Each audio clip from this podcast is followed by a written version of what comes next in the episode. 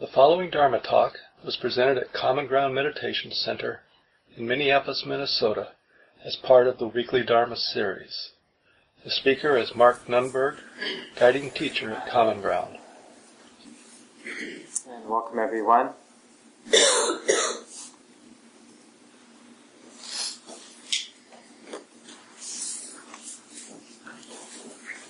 It's always good to be conscious of the places we're in. And uh, some of you know that in the Buddhist teachings, one of the more subtle, challenging concepts is this teaching on anatta, the impersonal nature or the not self nature of experience. And it always seems counterintuitive because it seems so clearly true that I'm here, you know, and this is about me. So but just in a really simple way, like I always like to remind people to take a moment and appreciate how nice it is being together.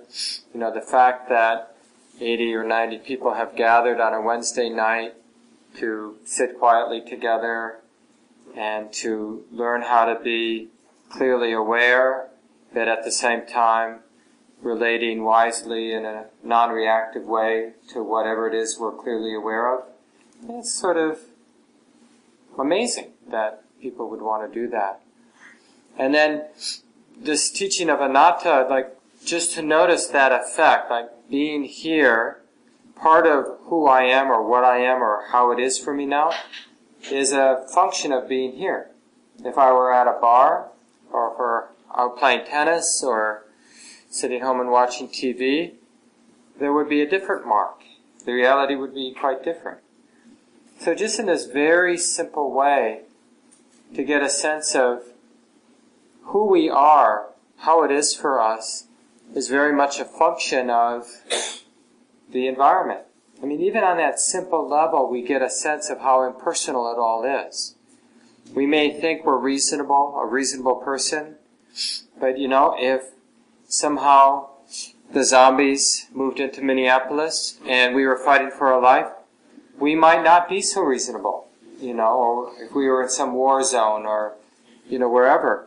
So that this kind of kindly person we think we are is really arising out of certain causes and conditions.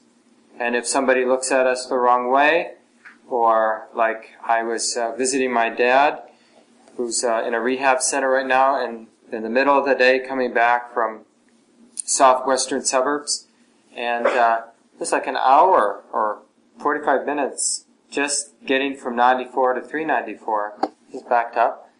And it seems like a personal insult. And I noticed, I noticed how much I wanted to say so close to the car in front of me so none of those other people could cut in at the last minute.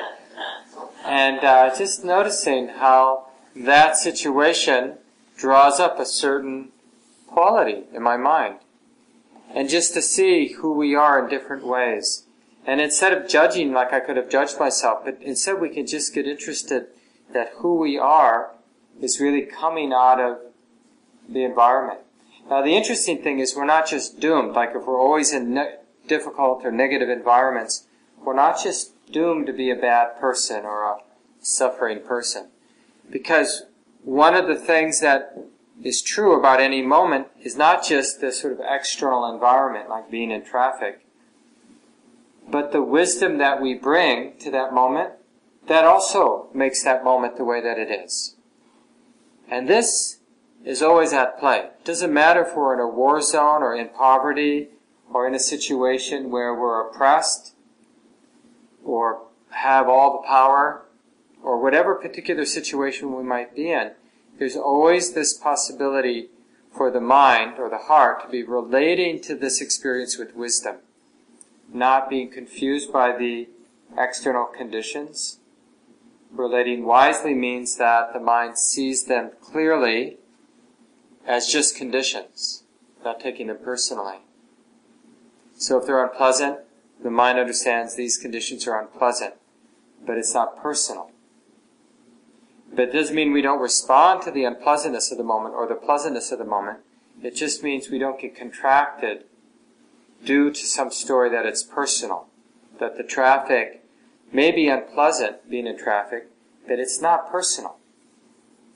Or having a difficult interaction with our friend or partner, it may be really unpleasant, may be really challenging for us, but ultimately it's not personal. The way we are together, that particular dynamic that is difficult, where did that come from?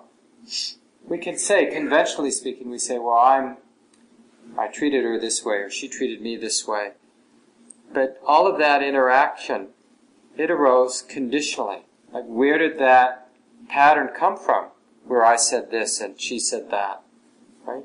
That's a conditional, impersonal arising due coming out of this great ocean of conditioning, programming, basically.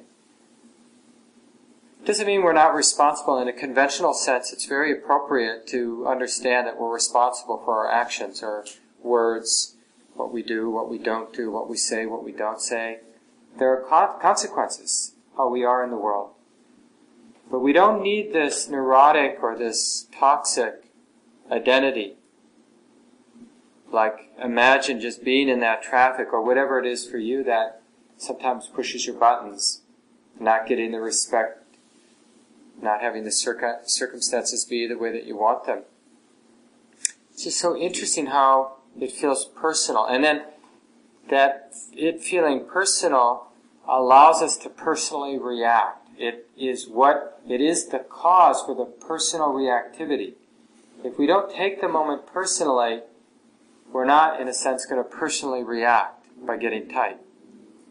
Tightness, whatever form, whatever that manifestation of tightness, it comes out of taking it personally. You can just track this all day long. Like whatever the experience that it is, that is arising for you. Just track all day long how the mind is relating. Is it taking it personally or not? And you'll see this very clear correlation. When the mind is taking something personally, the mind or the heart is personally tight. And when the mind is not taking things personally, there is that direct experience of release, the release of not taking it personally. And it's the missing of this correlation that causes so much suffering in our lives. We, we get tight and we want to do something about it, but we always do something about it from the point of view of taking things personally.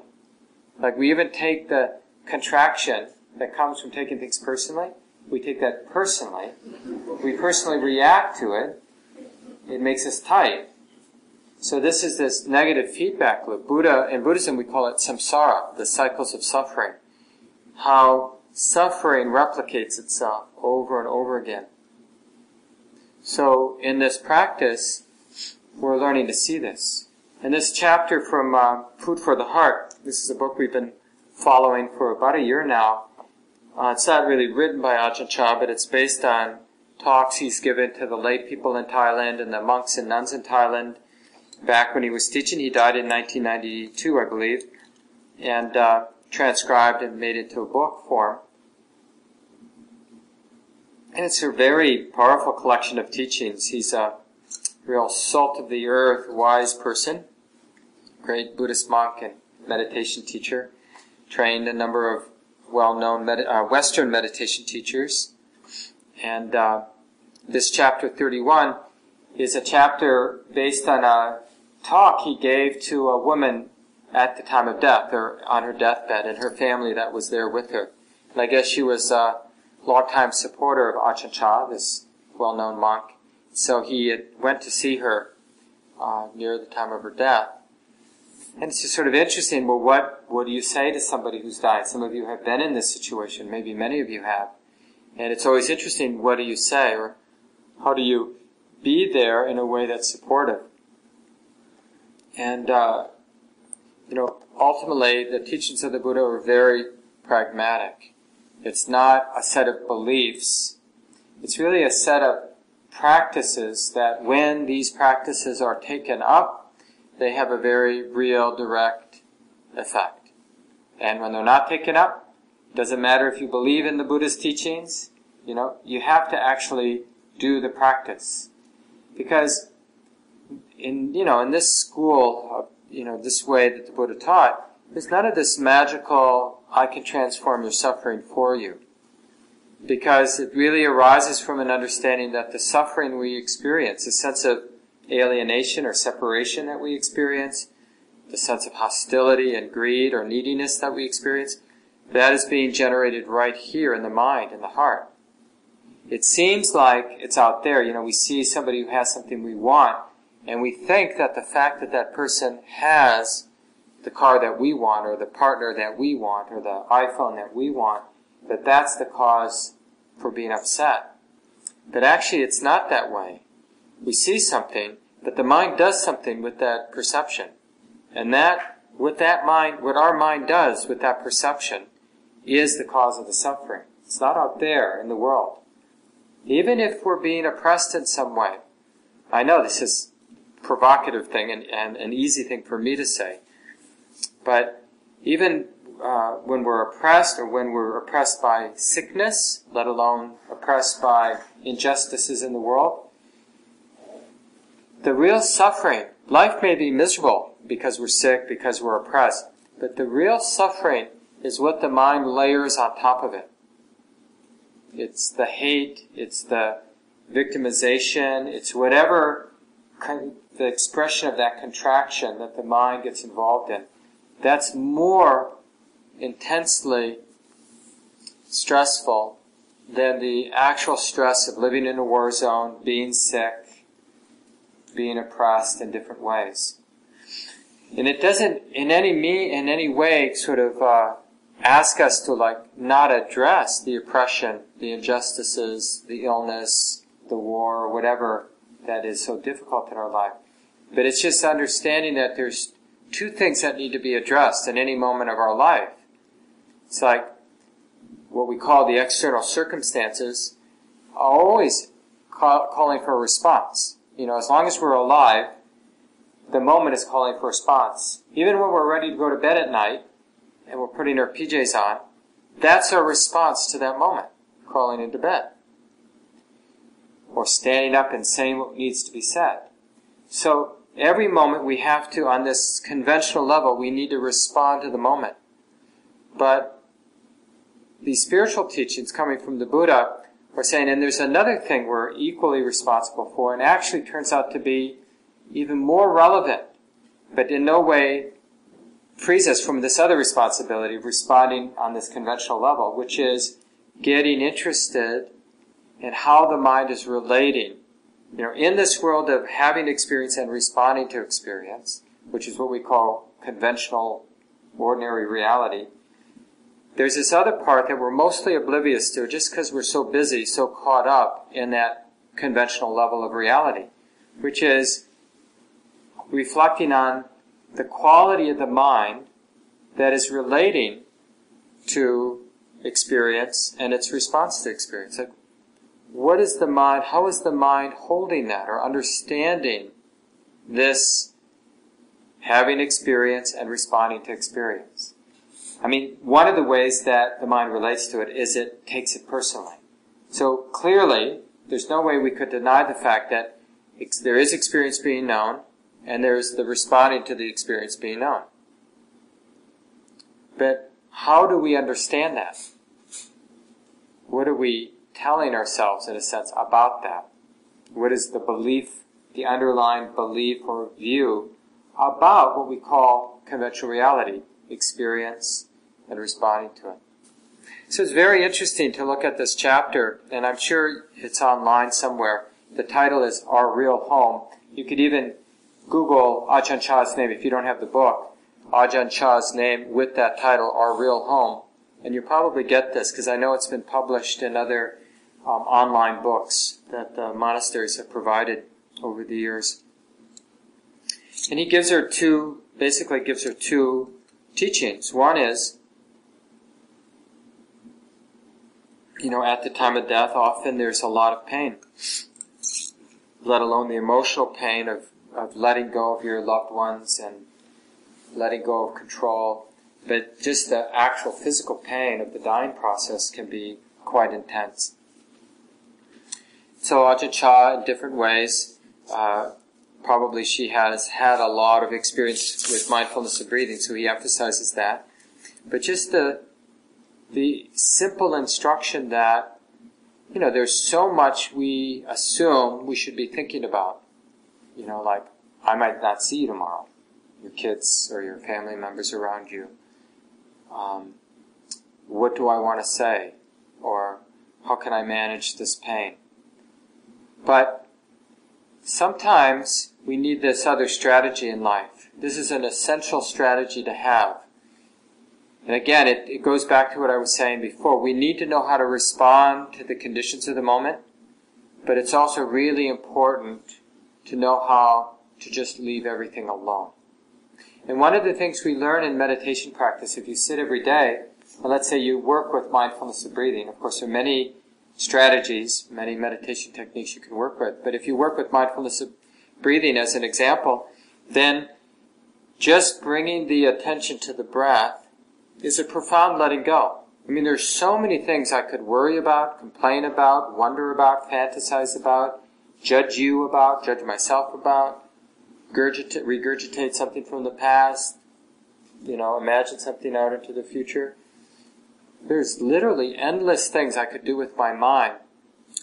But I'm letting go of all of that in order to know the next in breath coming in and the next out breath going out. And just imagine what a profound, existentially profound thing that is for a human being to do. To put everything down for a while, and especially if you can do this with some continuity, moment by moment by moment by moment, with enough interest, enough wholeheartedness in the attention.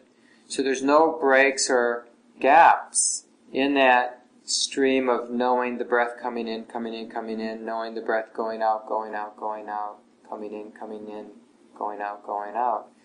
It's really a practice of putting down the world, what we call the external world or the conventional world or the world of, you know, experiencing and responding and doing.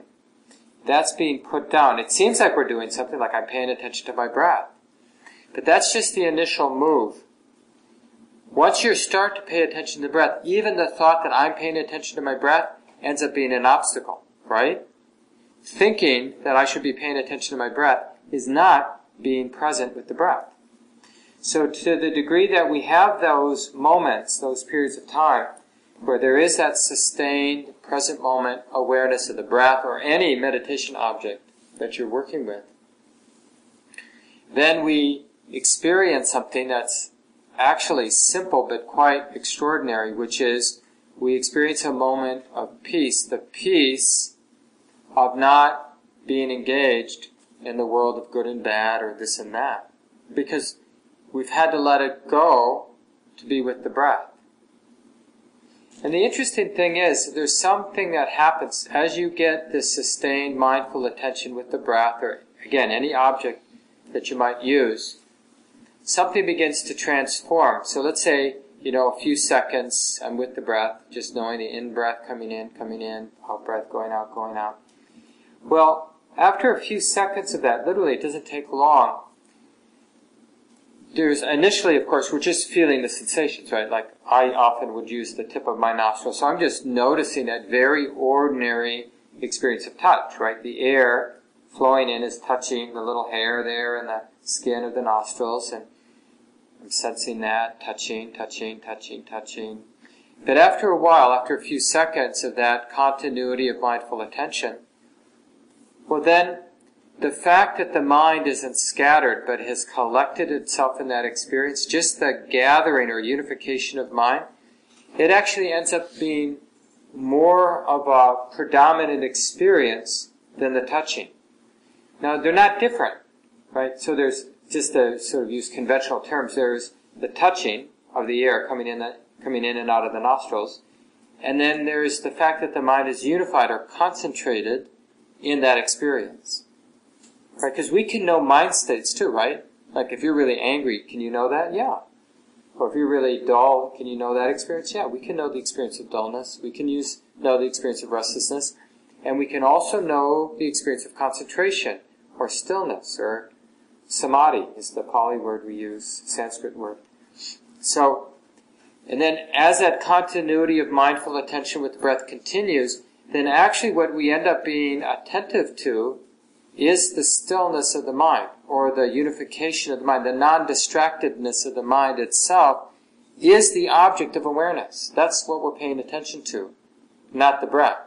It's not like the breath isn't there, but it's like what's really obvious, predominant in terms of the field of awareness is the fact that the mind is concentrated and still and peaceful and unified and whole and beautiful.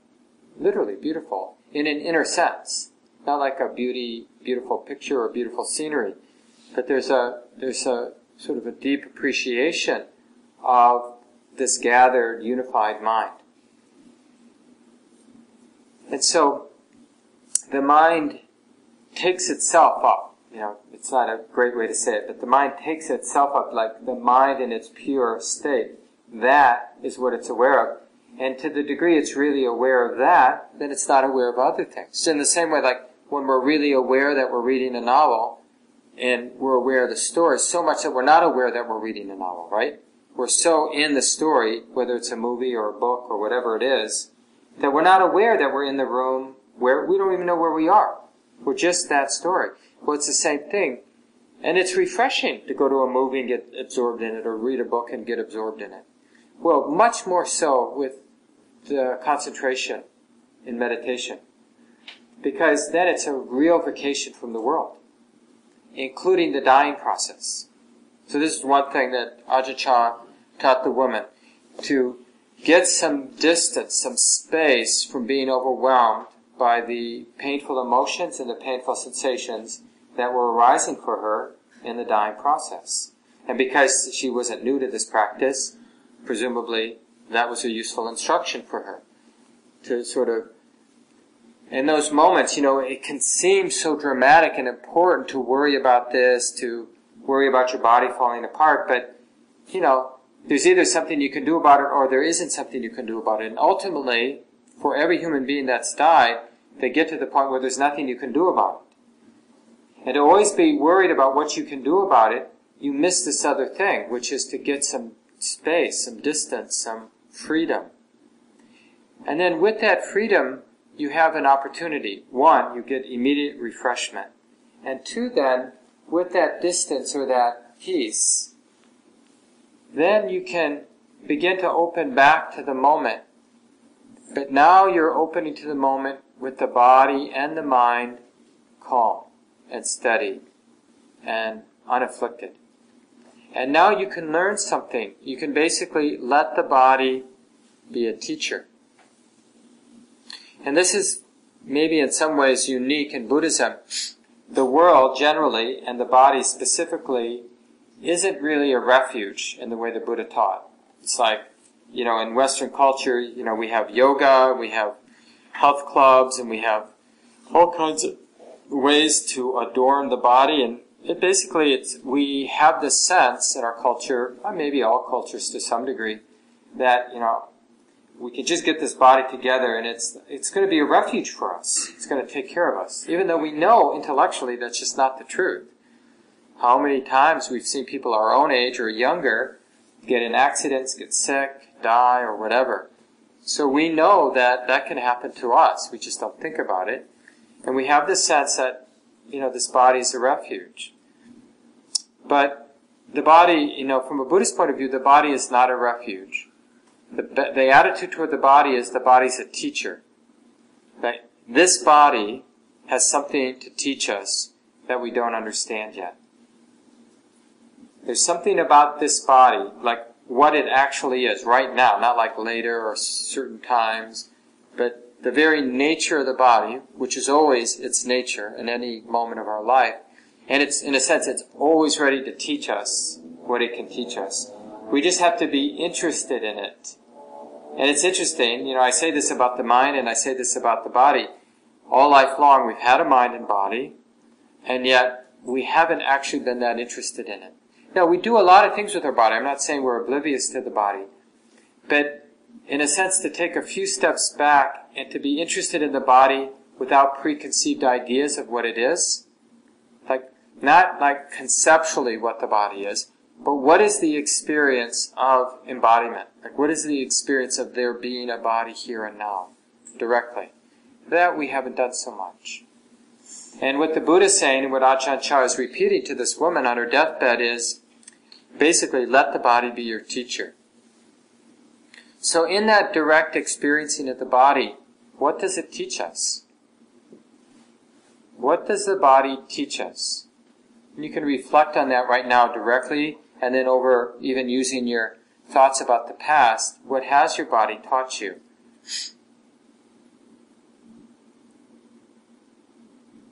For example, you know, we could just bring to mind the innumerable body based experiences we've had. All the tastes that we've tasted, all the smells we've smelt, all the sights we've seen, all the sounds we've heard, all the touches we've had, smooth touches, rough touches, cool touches, hot touches. Right? We've had a lot of physical experiences through the five senses, right? And what have all of that, what has all of that accumulated to? Where is all of that? I mean, we've had infinite, almost infinite numbers of physical experiences. So there's something inherently ephemeral about our physical experiences of sight and sound and smell and taste and touch. They're clearly something. I touch this lectern, you know, and I have this, that hard, smooth, little cool feeling in that, that grip, right? But now it's gone. You know, every experience, even our really wonderful experiences of physicality we've had, ecstatic dance or love making or eating ice cream or tobogganing down a hill on a perfect winter afternoon or something like that, everything has gone. And we can bring up memory of them, right? But that's a experience here and now. So, just contemplating the body and the experiences of the body, we get this very undeniable, and it's actually profoundly unsettling in some ways, um, experience or realization, I should say, that the body is insubstantial. The experiences of the body, the experience of the body, is insubstantial. One of the things that appears as our mindfulness gets a little more steady is uh, our whole sort of experience of the body becomes much more energetic. And we see that like when we attend to sensation, painful sensation one, one way, it can be like this huge edifice, like a mountain of pain. But we look at it another way and it's just this like sea foam. Like, uh, it may be intense, it may be unpleasant, but like you put your hand right through it, it you can't find it, it doesn't have a center. It's more like there's an orb of physicality because so much of the sense of the structure of the body, the, the shape of the body, it comes from the mental image of the body, not from the experience of the body. It's like we have been trained to experience or to see or understand the body in a particular way. And it's a, it's a bit of a imprisonment of the body, actually. The concepts we have about the body, it sort of imprisons or contains the experience, limits the experience of the body. So the body can teach us how insubstantial it is. The body can teach us how ungovernable it is. Like, I have neck pain. I've had it the last few days. I tried to do some sit-ups and I think I strained my neck. that will teach me. and, uh, you know, and so I realized like I would like that to go away and I've been doing all sorts of things trying to find just the right trigger point, you know, to release that whole whatever, knot. But it's not governable. I'm not in control. I can't just say, okay, stop now. I mean, if it were my body, you, you would think you could do something with it. But there's a lot that we can't do with the body. You can't, like when we're getting sick, we can't just say, no, I, th- I don't think I'll do that now. or getting old for that matter. So the body also teaches us how ungovernable it is. Like, all we can really do is just submit. We have indigestion, we submit. We get a cold, we submit. This doesn't mean we don't, you know, you can do whatever you want, but it's going to take its own path to a large degree. Same with the aging process, you know, all the different ways that the body sort of has its own trajectory. Doesn't matter who our hairstylist is, you know. It's like different parts of our hair stands up or, you know, the shape of our body or things like that. It's just like nobody's in charge of it. It's just expressing its nature, you know. In Western scientific terms, we say, well, it's that genetic expression, and we can blame, blame our ancestors or our diet as a young person or whatever. But so the body teaches us this, and Ajahn Chah is suggesting to the woman, well, let the body teach you, because the more we let the body teach us this, the more the mind generalizes and realizes that all of nature is teaching us this, not just the body. But of course, at the in the dying process, the body is a very obvious thing. The ungovern- ungovernable nature of the body is a very obvious thing. The ephemeral nature of the body, how it's just falling apart, is a very obvious thing. I saw my dad this morning. I saw another good friend who's in the hospital. Cancer has returned, not doing well at all. Uh, later this afternoon, and it's just so apparent, especially with my friend who's you know about my age, and just to see her body falling apart is just it's just really interesting to see somebody who's very alive, intelligent, you know, her life energy, at least as it is, as it, it is expressed through her mind, her eyes, you know, is very bright, but her body is falling apart. And, uh, just to see that, that ephemeral, ungovernable, insubstantial nature of our experience, what does that lead the heart to do? It lets go of attachment. It lets go of identification. It doesn't really make sense when we look carefully to get identified, attached to things that are ungovernable, impermanent, ephemeral. It doesn't. But we do get attached because we don't see it that way. So this is just interesting that in this time, first, the, uh, Ajahn Chah rather encouraging the woman to get some peace, some space of mind by just dropping the world. Don't worry about your kids right now. Don't worry about your body right now. Don't worry about birth or death. Just be with the next in breath. Just be with the out breath. Put it all down. So basically, training the mind, encouraging the mind to retreat back in on itself. The heart to retreat back in on itself. And experience moments of complete letting go of the world.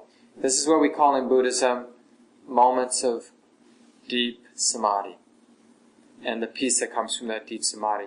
And not to just stay there forever because we want to use that peace then to open to things, not to retreat, but to open to things as they are so that nature, the nature of the body and mind, can teach the mind lessons.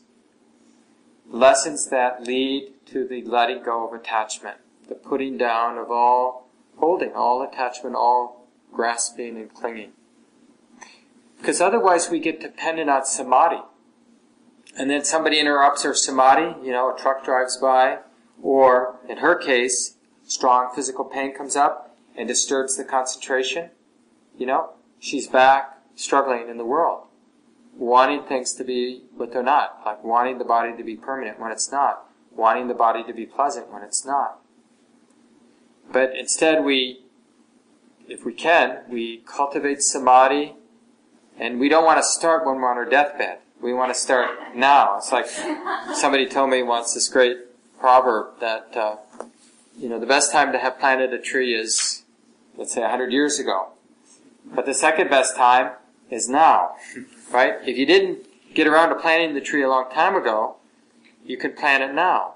So it's the same thing with developing the skill of uh, finding peace in the heart itself by putting down the world for a period of time. And then when we have that skill, then we go back into the world now with a balanced, calm, steady attention, and we basically are inviting the world of experience to teach us what it has to teach us.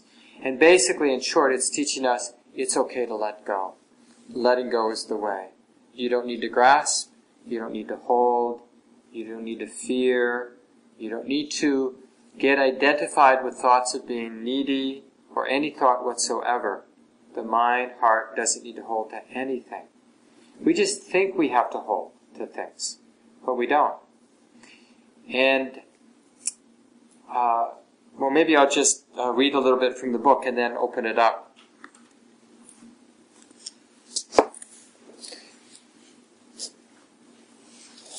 So the title again is Our Real Home.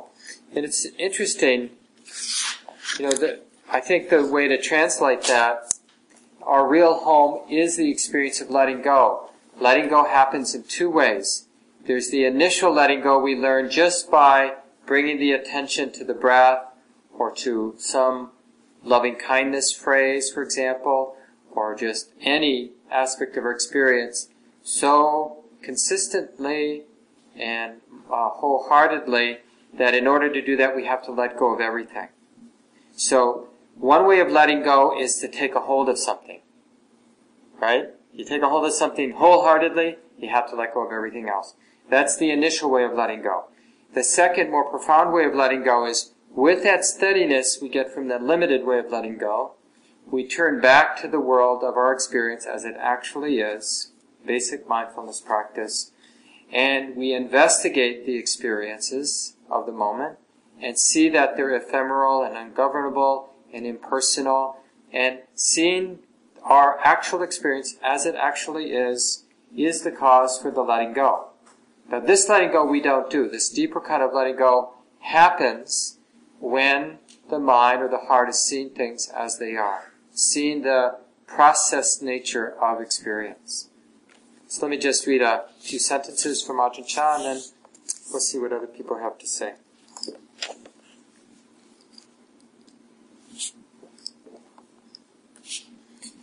The Buddha said that rich or poor, young or old, human or animal, no being in this world can maintain itself in any single state for long.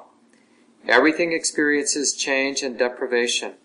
This is the fact of life we cannot remedy. But the Buddha said that we can do, what we can do is contemplate the body and mind to see their impersonality, to see that neither of them is me nor mine. They have only a provisional reality, like your house. It's only nominally yours. You couldn't take it with you anywhere. The same applies to your wealth, your possessions, and your family. They're yours only in name.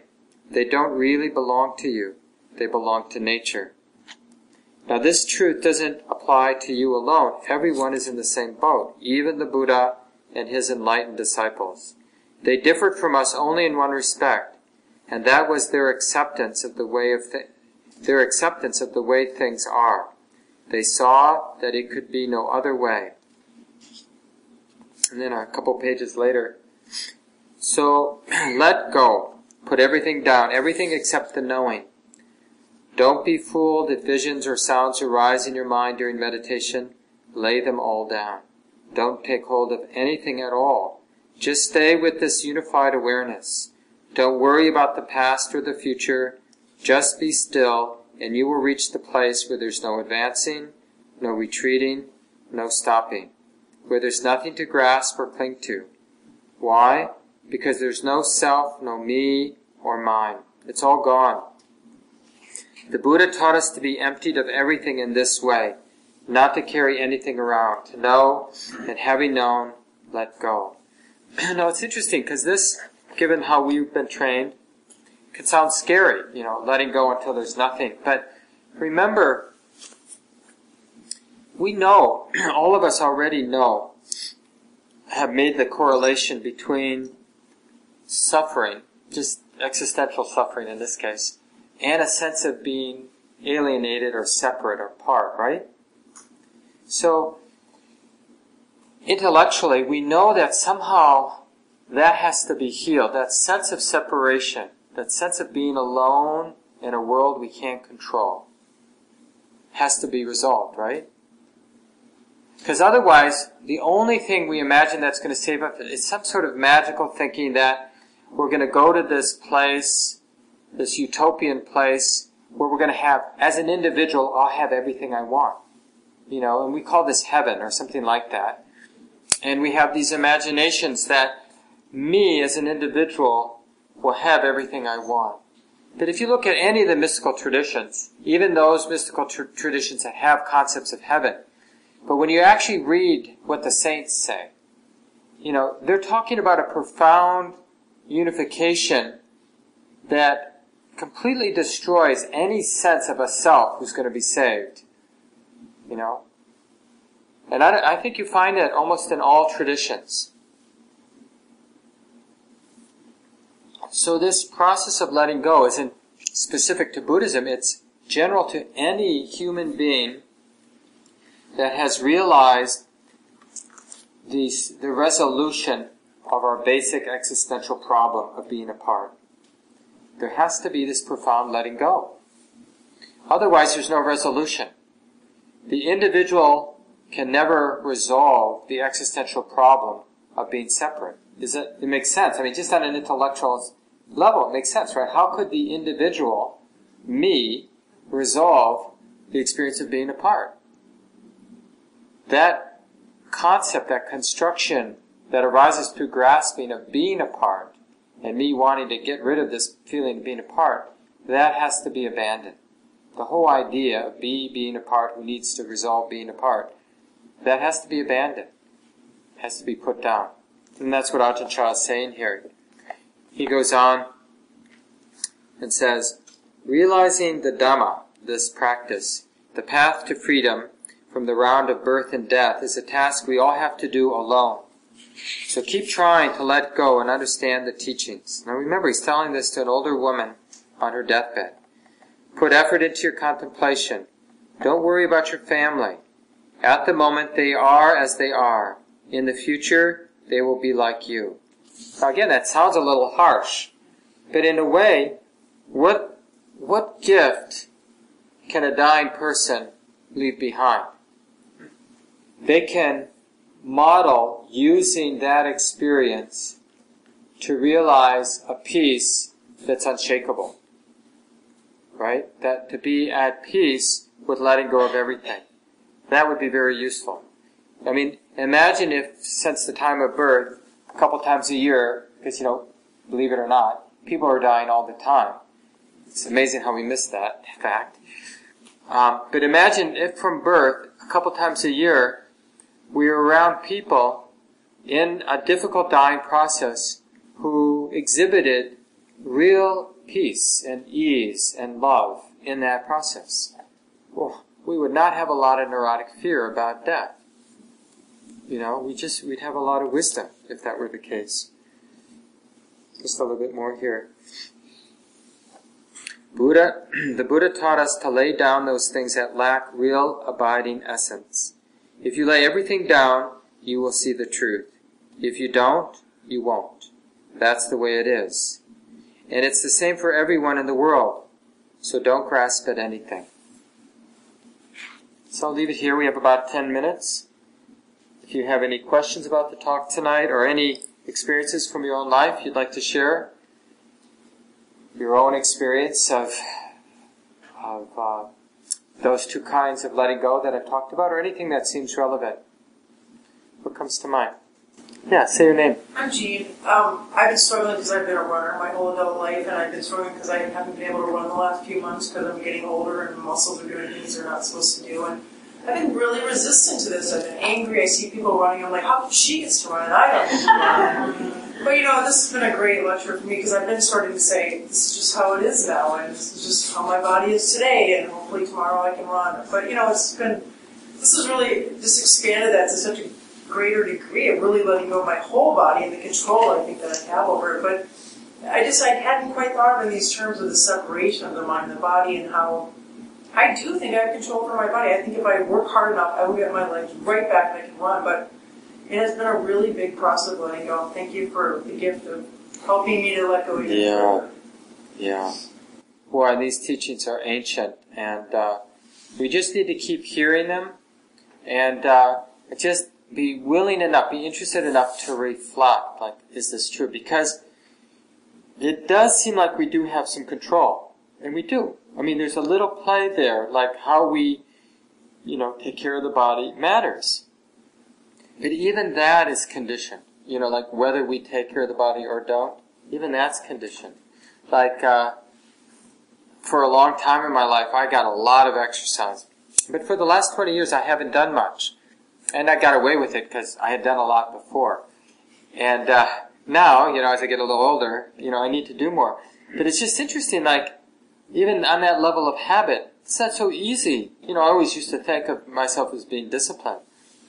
But it's just, it's not so easy for me just to do what I think I should do.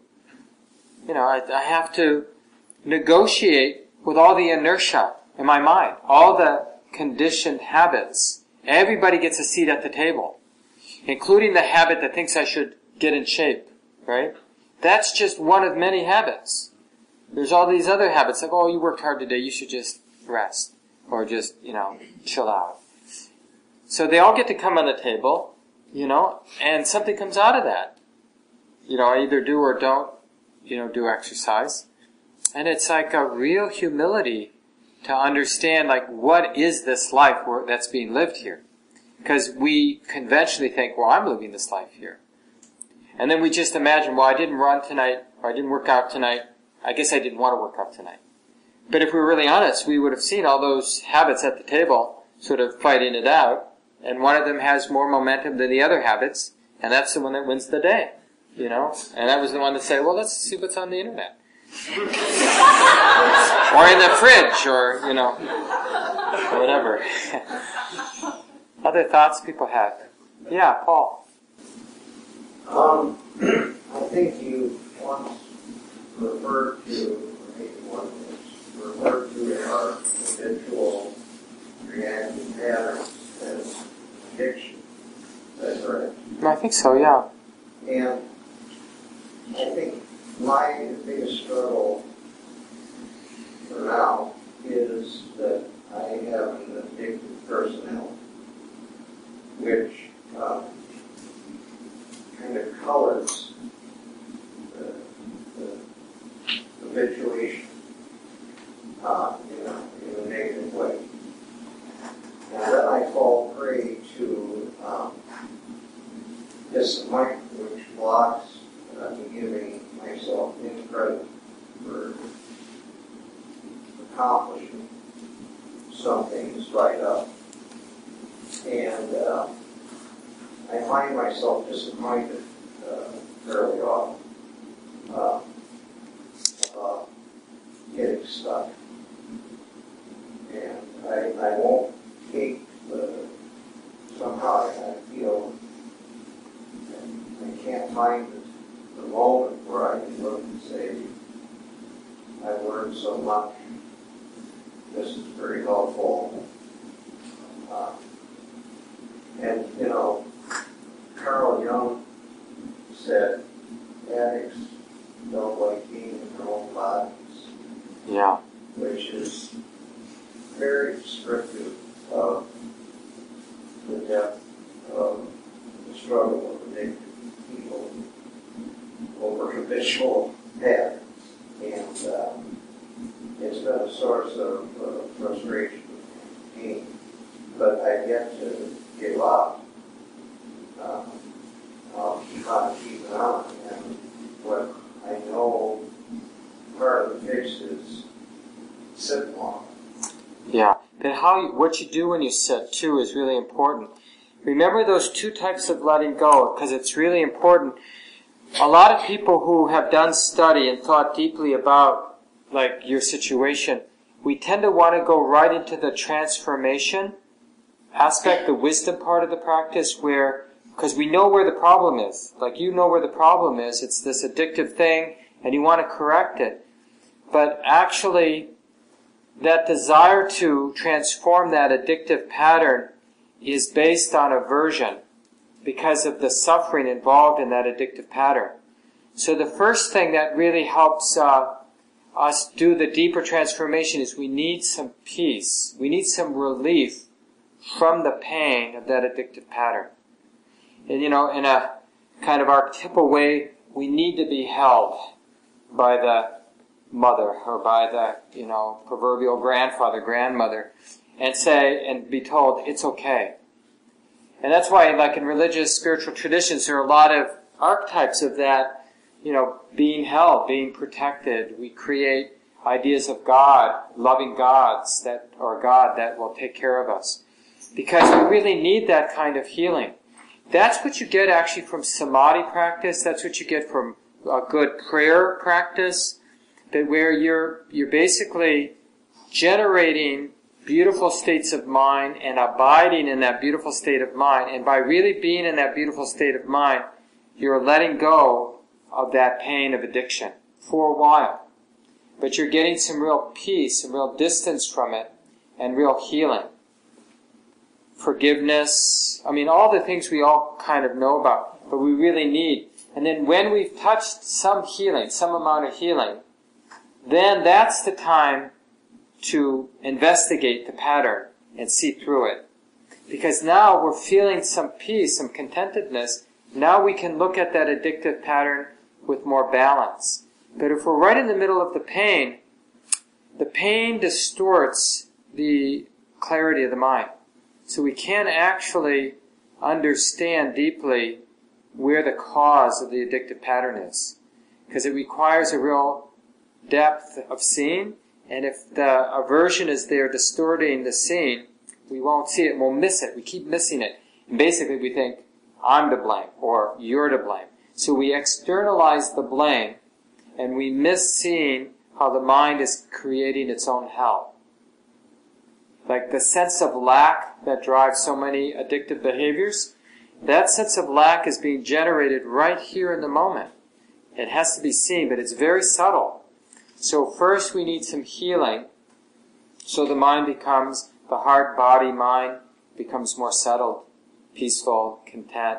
And then instead of just abiding in that contentment, we bring, we use it to investigate. We don't, we, we don't drop that interest, that, that sense of looking deeply.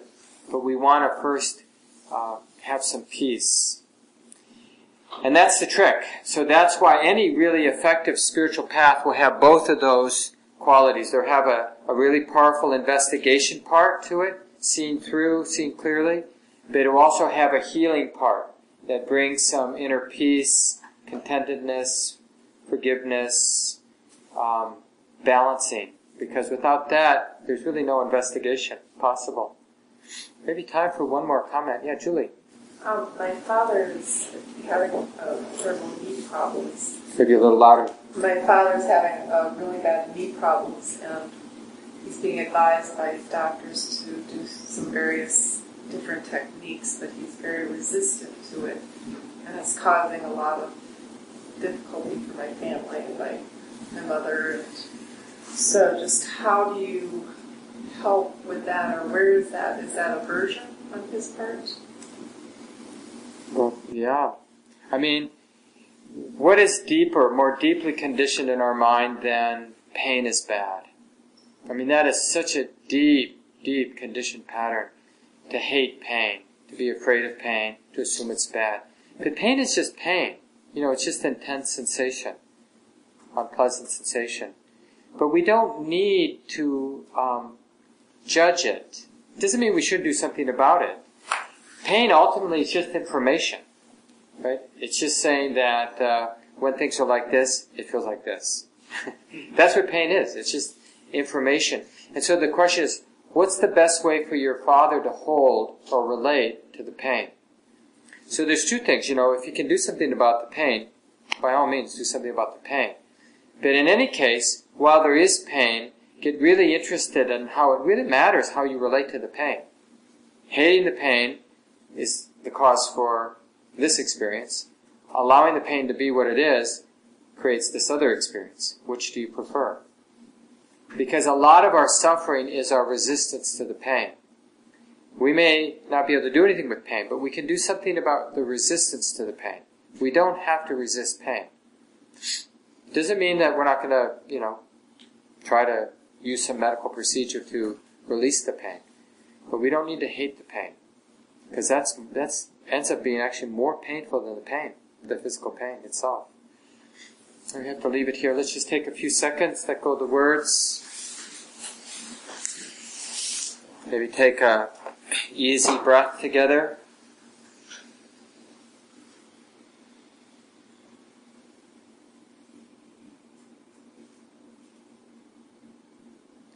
And again, just appreciating being in this community, appreciating these wise teachings that have been handed down by the women and the men who have done their practice before us, generation by generation.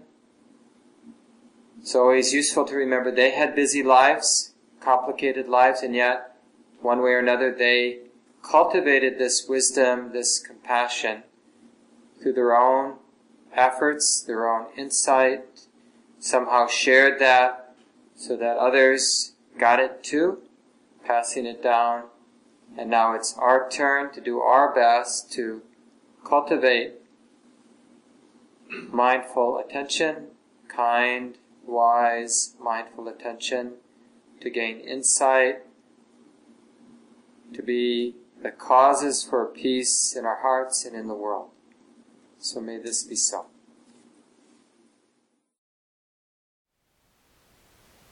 Thank you for listening. To learn how you can support the teachers and Dharma Seed, please visit dharmaseed.org slash donate.